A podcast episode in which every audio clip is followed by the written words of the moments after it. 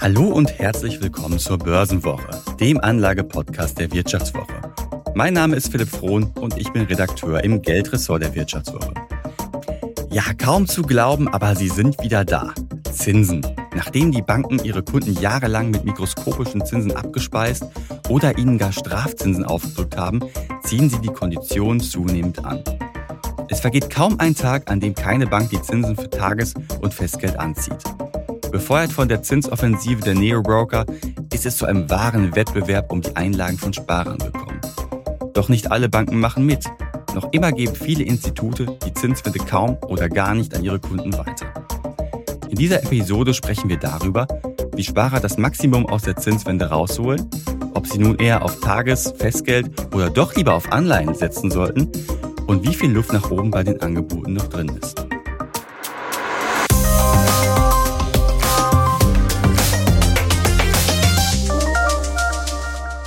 Ja, und zugeschaltet ist Max Herbst, der Geschäftsführer der Frankfurter FMH Finanzberatung. Seit über 30 Jahren analysiert er, wie sich der Zinsmarkt entwickelt und ist so ein bisschen auch als ja, Zinspapst der Republik schon bekannt. Deswegen, Herr Herbst, herzlich willkommen hier bei uns bei der Börsenwoche. Schönen guten Tag. ja, Herr Herbst, äh, mein Eindruck ist ja, am Zinsmarkt, da hat, da ist in ziemlich kurzer Zeit ziemlich viel passiert. Letztes Jahr gab es ja noch überhaupt keine Zinsen. Da lagen wir im Sommer bei 0,05 Prozent im Durchschnitt beim Tagesgeld. Und jetzt sind wir in der Spitze schon bei über drei Prozent. Und ja, wie beobachten Sie die ganze Situation? Haben Sie in Ihrer Laufzeit schon mal erlebt, dass die Zinsentwicklung so dynamisch ist wie jetzt? Also wir beobachten den Markt seit 1986. Also in dieser Zeit gab es sowas noch nie dass innerhalb von extrem kurzer Zeit, von eigentlich innerhalb von drei, vier Monaten, der Zinssatz eigentlich nach oben geschossen ist, wenn man das so ausdrücken kann. Also das ist so das Faszinierende. Ähm, aber Schuld oder ja, mit Schuld ist die Inflation und auch die EZB, die dann reagiert hat und den Leitzins Stück für Stück ganz gewaltig nach oben getrieben hat und damit die Tagesgeldzins nach oben gezogen hat. Hm, vielleicht müssen wir das hier nochmal ganz kurz erklären, ja auch, wie das Ganze funktioniert. Also die EZB hat einerseits den Leitzins, den sie jetzt dramatisch angehoben hat.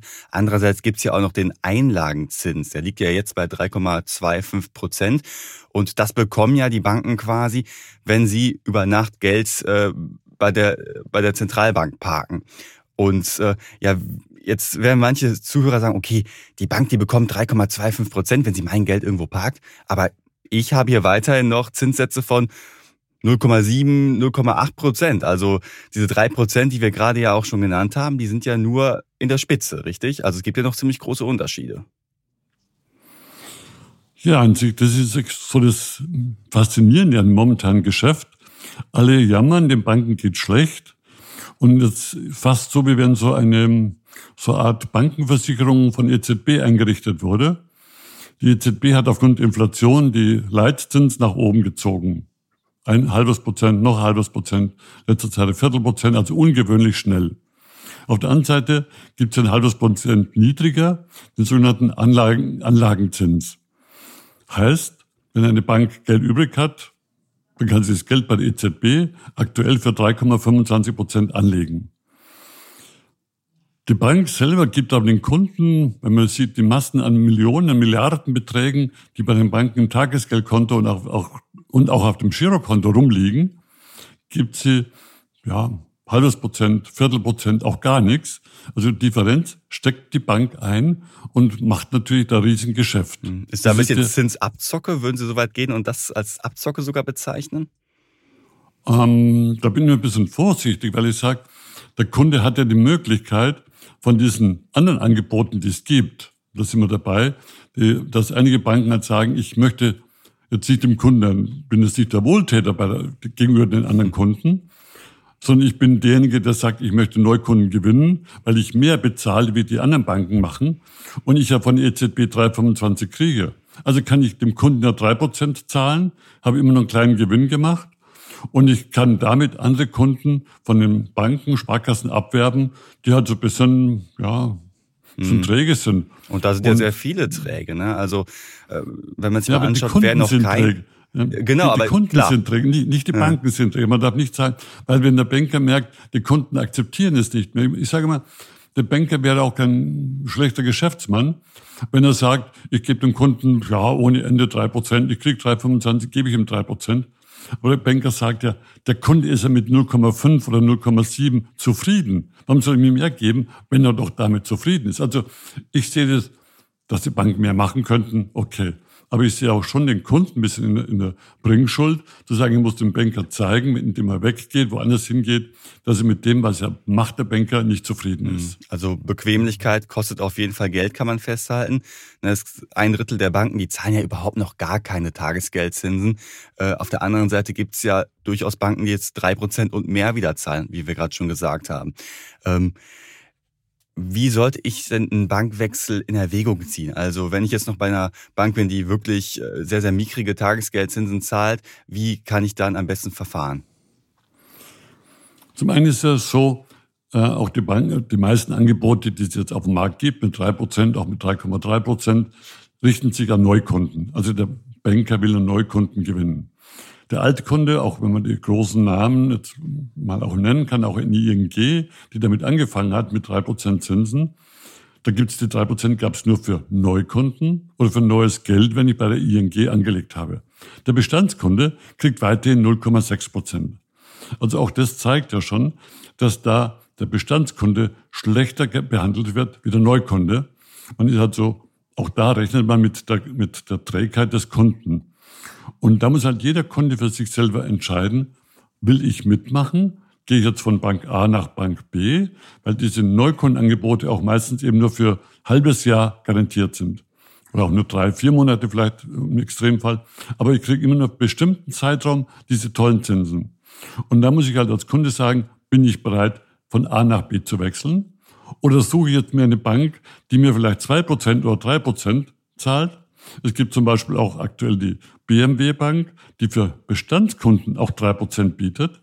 Also und auch zwei Prozent gibt es auch von äh, Online-Brokern, gibt es auch zwei Prozent, 2,5 Prozent. Also es gibt schon noch Angebote, die jetzt nicht nur Aktionszinsen sind, sondern langfristig ähm, ja, damit äh, rechnen kann, dass sie bei der Bank langfristig diese zwei Prozent oder zweieinhalb oder drei Prozent bekommen kann und also nicht nur für drei Monate. Also ich muss da schon etwas Recherchearbeit reinstecken, nur zu sehen, okay, die Bank zahlt jetzt aber drei Prozent, wunderbar, funktioniert nicht, weil man ja, wie Sie gerade schon gesagt haben, immer noch dieses ganze Sternchen beobachten muss. Ne? Also Aktionszeitraum, nur für Neukunden, nur für neu eingezahltes Geld und wenn man fünf Kästen Wasser hat... Auch, auch einen begrenzten Anlagebetrag, vielleicht nur 50.000, um genau. halt ähm, nicht zu viel Geld auszugeben, also weil man sagt, okay, der Kunde ist erträglich, ich will ihn nur gewinnen und will mit ihm Geld verdienen vor allem Zinshopping, das zahlt sich ja ziemlich aus tatsächlich. Also wenn ich jetzt äh, von meiner Hausbank, die vielleicht noch 0,7 Prozent zahlt, zu einem Anbieter mit 3 Prozent wechselt, das sind ja schon äh, bei einer Anlagesumme von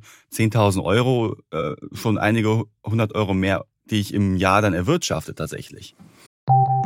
Nach einer kurzen Unterbrechung geht es gleich weiter. Bleiben Sie dran. Soll ich jetzt Haus oder Wohnung kaufen? Wie sparen Erben Steuern? Bei solchen Fragen kann eine professionelle Zweitmeinung helfen. Die gibt es jetzt mit dem neuen Vivo Coach Newsletter. Er liefert jede Woche Antworten auf Fragen zu Geldanlage, Vorsorge, Steuern, Recht und Karriere. Und Sie können selbst Fragen stellen. Die Antworten geben unabhängige Expertinnen und Experten. Abonnieren Sie den kostenlosen Newsletter jetzt unter vivo.de slash newsletter slash coach. Vivo Coach. Wissen, das sich auszahlt. Okay, man geht jetzt mal von einem bisschen höheren Betrag von 25.000 mhm. Euro aus. Wenn ich 25.000 Euro die Differenz bei dem Beispiel, was Sie sagten, von 2,3 Prozent nehme, hm, und dann habe ich ähm, pro, pro Monat, habe ich dann vier, äh, da war es ein bisschen viel, 4.000 Euro war ein bisschen viel, habe mich vertippt, 25.000 mal 2,3 Prozent äh, Differenzzins, geteilt durch zwölf Monate, wäre monatlich knapp 48 Euro, die ich mehr verdiene. Hm. Immerhin ein Restaurantbesuch. Ja. Also man und muss ja, ja, so, ja, kann ich einmal, einmal essen gehen. ja, ich meine, man muss Kosten, ja immer noch sagen, ne, ja. diese zwei, drei Prozent, die es jetzt beim Tagesgeld gibt, die sind super. Die Inflation schlägt man damit ja aber noch nicht. Aber das ist ja auch nicht unbedingt der Anspruch vom Tagesgeld. Der Anspruch vom Tagesgeld ist es nicht, Inflation zu schlagen. Das ist, da bin ich im Festgeldbereich, wo ich sage, okay, ich möchte mehr verdienen, wie die Inflation ist. Aber da müsste die EZB ja noch einiges tun, um die Inflation runterzukriegen, um dann zu sagen, ähm, ich komme wieder auf Paare hin, dass hm. meine Geldanlage entsprechend der Inflationsrate ist. Also das wird schon noch dauern. Bevor wir jetzt auf das ganze Thema Festgeld auch kommen, vielleicht noch mal ganz kurz auch zu den Neo-Brokern. Die hatten Sie ja gerade schon angesprochen. Und das Ganze fing ja an im Januar, als dann Trade Republic diese Zinsoffensive auf, ausrief. Zwei Prozent auf nicht investiertes Kapital ohne großartige Einschränkung, mit Ausnahme, dass halt äh, eine, äh, dass das nur bis 50.000 Euro verzinst wird. Dann ein paar Wochen später zog Konkurrenz Scalable nach. In den USA sehen wir, dass jetzt ja auch Apple Spareinlagen verzinst, sogar mit 4,15 Prozent. Und wie beobachten Sie diese Gemengelage? Kommt jetzt tatsächlich eine echte Konkurrenz für die Banken? Konkurrenz, ja, die, äh, die Online-Broker sind immer schon eine gewisse Konkurrenz. Auf, auf aber bislang nicht am gewesen. Zinsmarkt. Ja, ne? Das kommt jetzt neu dazu. Anderen, auf einem anderen Sektor. Und aber im Tagesgeld, wo Sie plötzlich sagen, auch, die, auch diese Banken legen das Geld ja nicht bei sich an, sondern auch diese Banken arbeiten mit einer befreundeten oder kooperierenden Bank zusammen. Und diese Bank kann auch wieder das Geld bei der EZB anlegen. Also somit verdienen die auch diese Banken wieder Geld aufgrund der EZB-Unterstützung durch die hohen äh, Anlagenzins. Anlagenzins. Also somit sagen die, okay, wir werben auch hier wieder Kunden, die sagen, wow, ich kriege da zwei Prozent, zweieinhalb Prozent. Ähm, und dann gehe ich erstmal dorthin. Wenn der Kunde erstmal bei der Bank ist, habe ich natürlich den Vorteil, dass ich sage, okay, da kann ich auch später, wenn es ein bisschen mehr läuft oder wenn die Aktien wieder ein bisschen besser sind, sagt, okay, kann den Kunden dazu halten, dass sie wieder tradet, dass sie wieder kauft und verkauft Aktien, wo ich dann plötzlich Geld verdiene. Klar, das machen die Neo-Broker ja auch nicht aus, äh, aus Nö, so, großer also Selbstlosigkeit. Sind, Wohltäter sind sie auch nicht, die haben auch ein Interesse. und, das erstmal, und billiger kann den Kunden auch gar nicht werden. Ich mache Werbeaktionen, es kosten Werbeaktionen, Marketingmaßnahmen enorm viel Geld. Und plötzlich verdiene ich sogar mit Marketingmaßnahmen sogar Geld. Mhm. Also eine super Situation und da merkt man, es hat sich plötzlich was bewegt. Und man kann sagen, also dank einiger Banken, die da vorgeschossen sind, auch die ING, wieder typisch, die eine der ersten Mal, die da vorgeprescht ist und das ganz super gemacht hat und die anderen Banken eigentlich in Zugzwang gebracht hat, auch zu reagieren. Und es wird immer mehr Banken, die heute drei Prozent anbieten. Also das ist schon fast wieder ja, fast Standard geworden, Neukundenangebote, dass sie drei Prozent bringen. Hm, aber eben halt nur Neukundenangebot, wie Sie sagen. Also dieses Richtig. flächendeckende, ich lasse mein Geld da liegen und dafür bekomme ich zwei, drei Prozent, da, da gibt's immer noch relativ wenige ganz, Anbieter, ganz oder? Wenige, ja. ja. Mhm. Das, ist, hm. das ist das, ja, nicht so schöne, dass man, okay, man muss wirklich halt genau suchen, überlegen, Bankwechsel machen. Aber zu sagen, der Banker darf aber ruhig wissen, dass ich einfach mit dem Angebot, was er hat, nicht zufrieden bin. Hm. Wobei, da sind wir wieder ja beim Thema, was wir gerade schon hatten, diese ganze Bequemlichkeit. Ne? Also viele haben ja noch hohe Summen auf äh, nicht verzinsten Konten halt rumliegen. Und ja, wie Sie sagten, das wissen die Banken ja auch. Ja, und vor allem die Kunden sind ja plötzlich noch froh, weil vor, vor einem Jahr haben sie noch 0,5 Prozent Strafzinsen bezahlt. Und jetzt, und jetzt immerhin null. Dann, jetzt, kriegen sie, jetzt kriegen vielleicht schon ein halbes Prozent. Also ist das schon mal ganz wenig Man geschehen. muss aber mit wenig zufrieden sein, ne? Ja, das wissen die Banken und die Kunden auch, ja. Also, das ist, also deswegen ist natürlich, als Städter kann man natürlich leichter drüber reden, weil man sagt, das Angebot ist da. Wenn man entsprechend jung ist, auch von der ganzen Online-Wechsel und von A nach B zu gehen, ist alles so einfach. Aber ein Großteil des Geldes liegt eben bei 50, 60, 70-jährigen Personen, die nicht einfach das so machen können.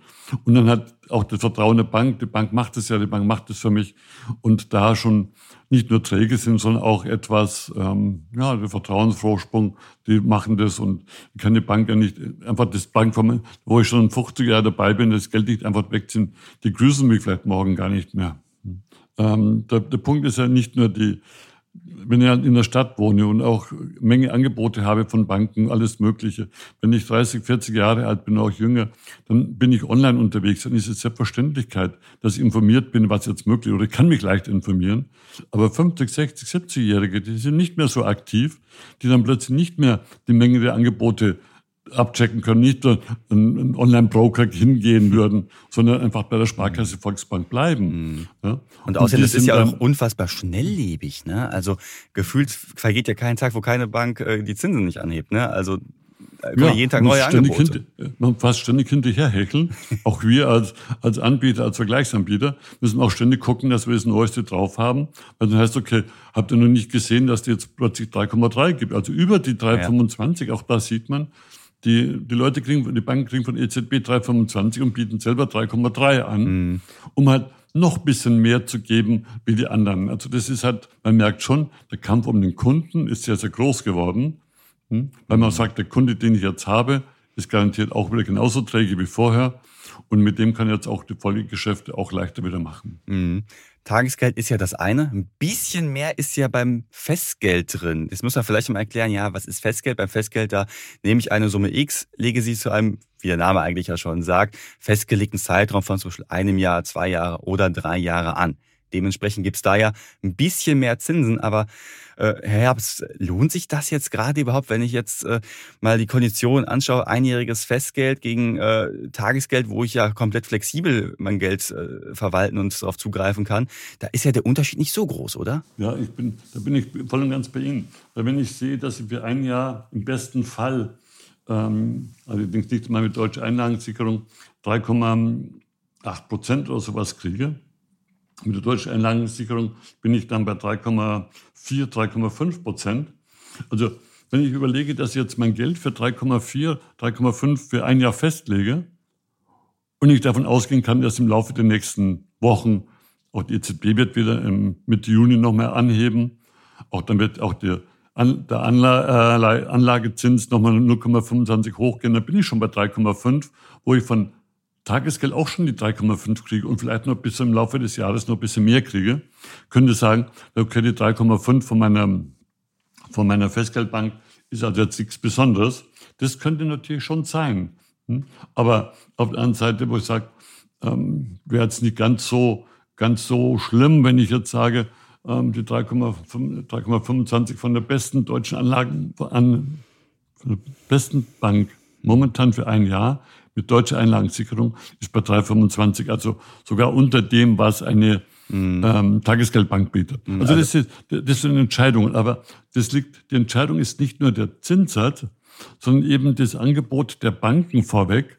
Wie vorher schon gesagt, dass um die 50.000 oder 100.000 anlegen kann. Und viele Leute gibt es, die mehr Geld rumliegen haben.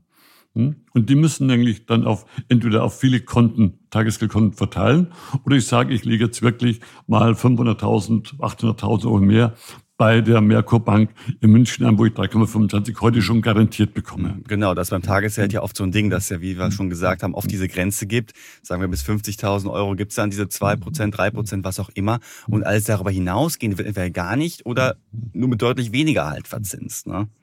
Richtig, und das ist halt so, wo man sagt, okay, nicht nur der Zinssatz, sondern auch die Anlagemöglichkeit mir da, da natürlich noch ein bisschen mich, ähm, ja, das Festgeld ein bisschen attraktiver macht. Mhm. Aber auch da muss man natürlich sagen, je länger ich mache oder wenn ich zu lange mache, wenn ich sage, ich gehe jetzt vielleicht auch sogar auf zwei Jahre oder, oder sowas ähnliches, dann wird's, kriege ich natürlich mehr Zinsen, aber es wird dadurch natürlich noch uninteressanter, weil ich ja die ganze Zinssteigerung der nächsten Wochen und Monate eben nicht mitmachen kann. Ne? Mhm.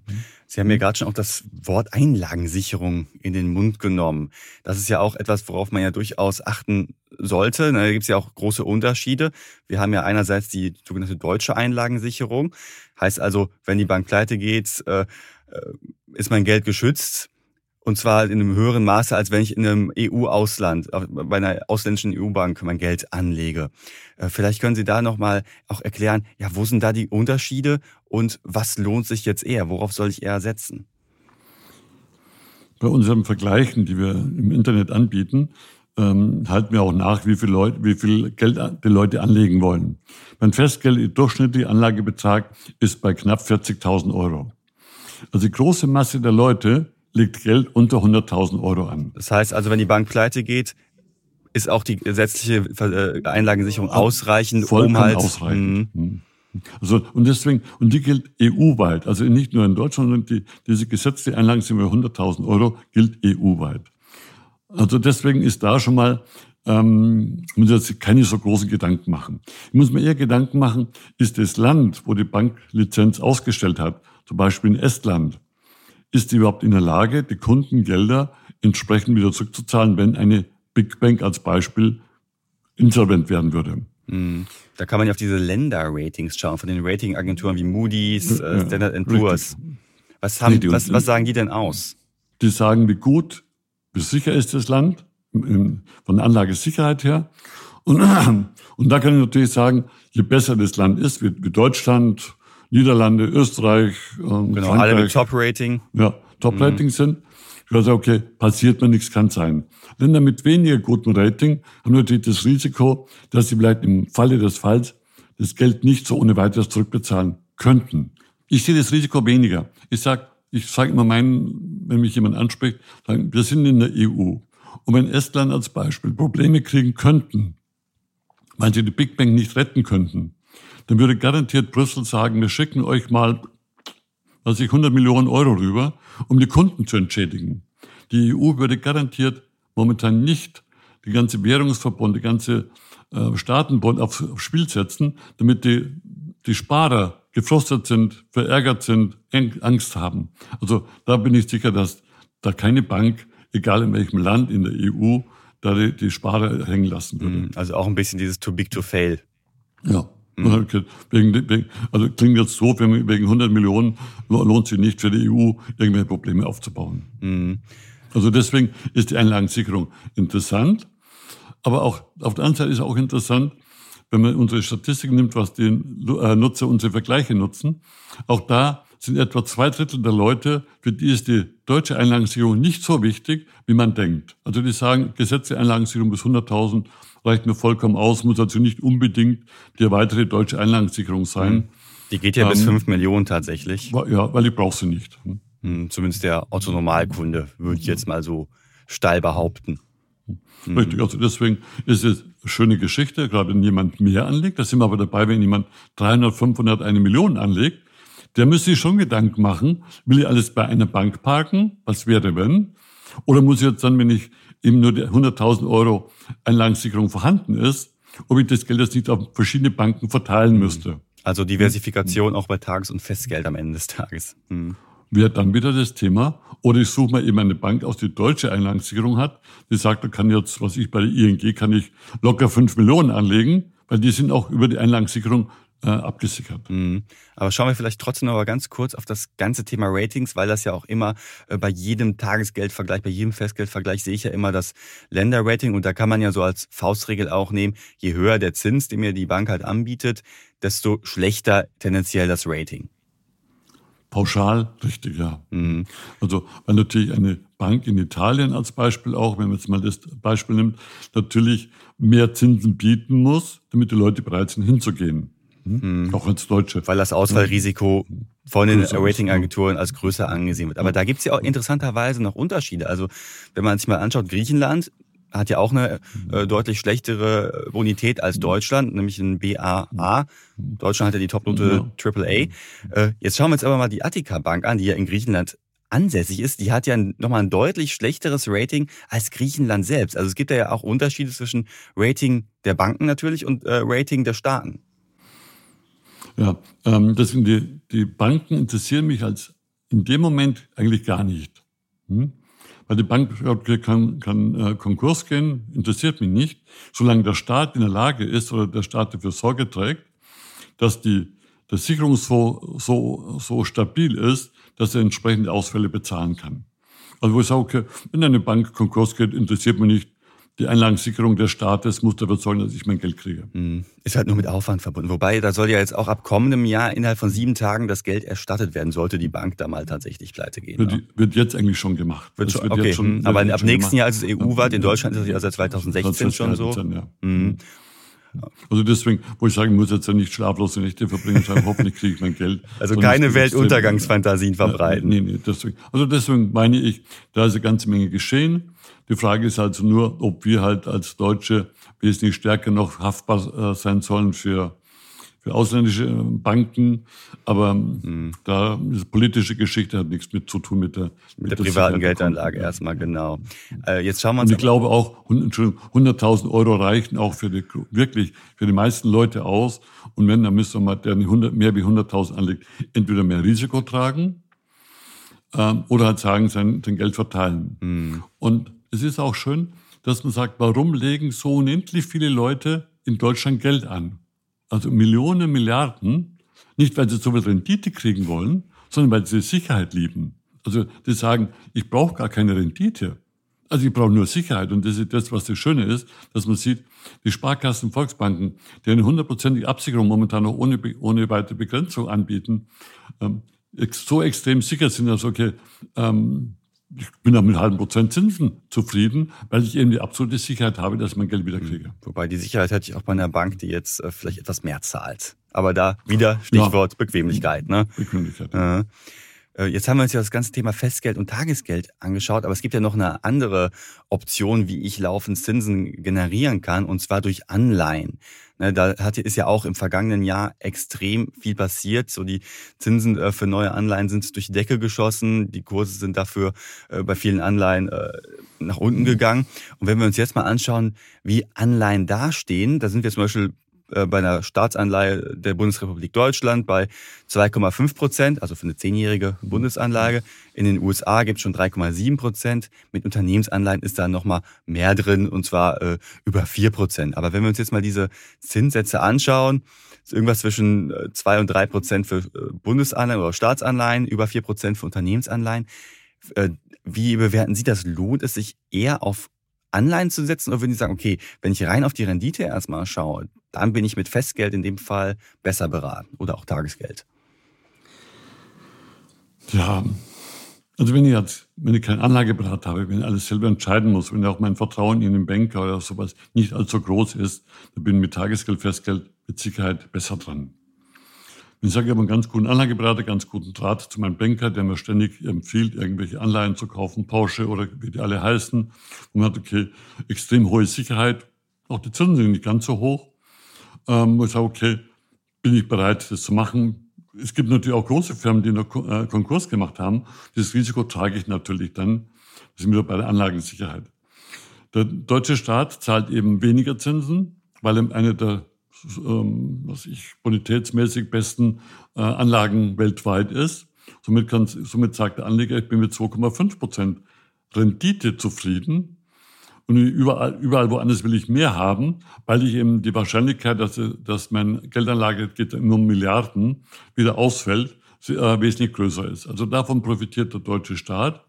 Und momentan vielleicht auch ausgedrückt, momentan können wir sogar profitieren von den Schuldenprobleme in Amerika. Der wunderbare Haushaltsstreit, ich ja, glaube der 79. oder so in der Geschichte des, des, Landes.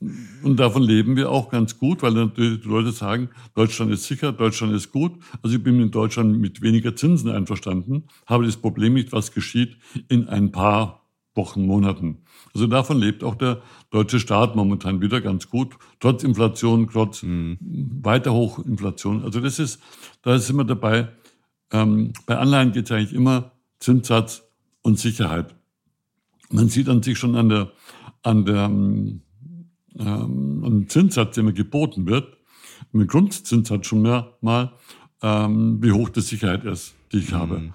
Weil eine, der schlechte Bonität hat, der, diese Firma muss sagen, okay, ich zahle dir drei, vier, fünf, sechs, sieben, acht Prozent Zinsen oder, oder, oder ja, Verzinsung in der Anleihe für die und die Laufzeit, weil er einfach sonst kein Geld kriegt. Mhm. Also ich muss ganz klar sagen, dass es ganz simpel ist, da je höher der Zinssatz, äh, höher der Anleihenzins, um desto risikoreicher ist mein Geschäft. Mhm. Wenn wir jetzt gerade, ich glaube, Fußball momentan, ich glaube, haben viele auch gelesen, dass Hertha BSC extreme Probleme hat, auch überlegt, ihre Anleihe ja, zurückzugeben, die, die Ende diese, des Fußballanleihen, das ist ja auch immer so ein Leitspiel. Ja, das ist ein ganz großes Thema. Der hat jetzt 6,5 Prozent garantiert gehabt, würde jetzt für die nächsten zwei Jahre 8,5 Prozent bezahlen für zwei 8,5 Prozent, wow, super. Nur ich weiß halt nicht, ob die in zwei Jahren das Geld zurückbezahlen. Mhm. Das ist das Problem dabei. Und da muss man sagen, okay, bin ich wirklich bereit, dieses Risiko einzugehen, um den höheren Zinssatz zu kriegen. Jetzt wieder bei der Gier zu sagen, wow, noch wird schon gut gehen. Aber es gibt halt bei Hertha BSC als Beispiel niemanden, der den Verein retten würde. Würden zugucken und sagen, es gibt bestimmt auch einige, die klatschen würden, wenn er Konkurs macht. Aber das ist wahrscheinlich halt das aus sportlichem, äh, aus sportlicher Konkurrenz. Wenn man sich aber nochmal anschaut, Sie haben gerade das Risiko ja auch besprochen. Ich habe ja auch bei Anleihen noch ein Kursrisiko. Ne? Also wir haben ja im letzten Jahr gesehen, die Kurse älterer Anleihen sind ja sehr, sehr stark abgerauscht, weil es ja für neue Anleihen viel bessere Zinsen gab. Was will man da mit den alten, so nach dem Motto? Ne? Und ich meine, klar, wenn ich diese Anleihen wirklich bis zur Fälligkeit halte, dann kann mir diese Kursschwankung ja egal sein. Aber trotzdem äh, entgehen mir dann ja Renditechancen, Zinschancen, weil ich ja mein Geld in diesen Anleihen gebunden habe. Genau, das ist jetzt ein Problem dann auch. Ja? Also da mhm. sind wir wieder.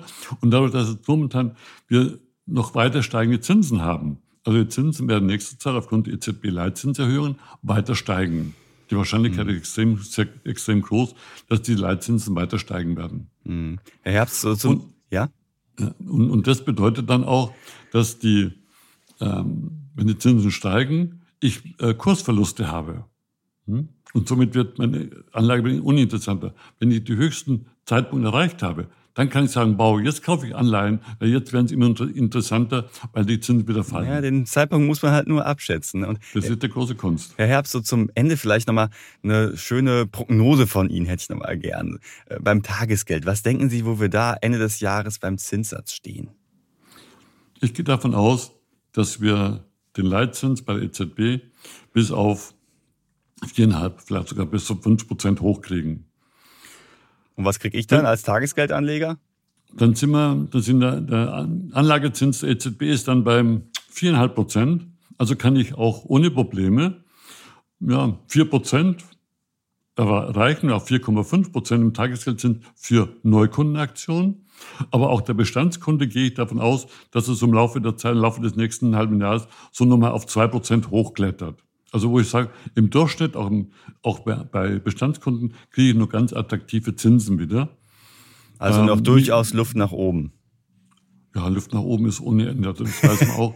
Wir hatten auch schon in der, in der Finanzkrise auch Zinsen von sechs Prozent mal kurz gehabt. Also da nach oben ist, ist schon noch Luft. Aber das wäre utopisch zu sagen, wir werden bald sechs Prozent haben, weil dann müssen wir über die EZB hinweggehen.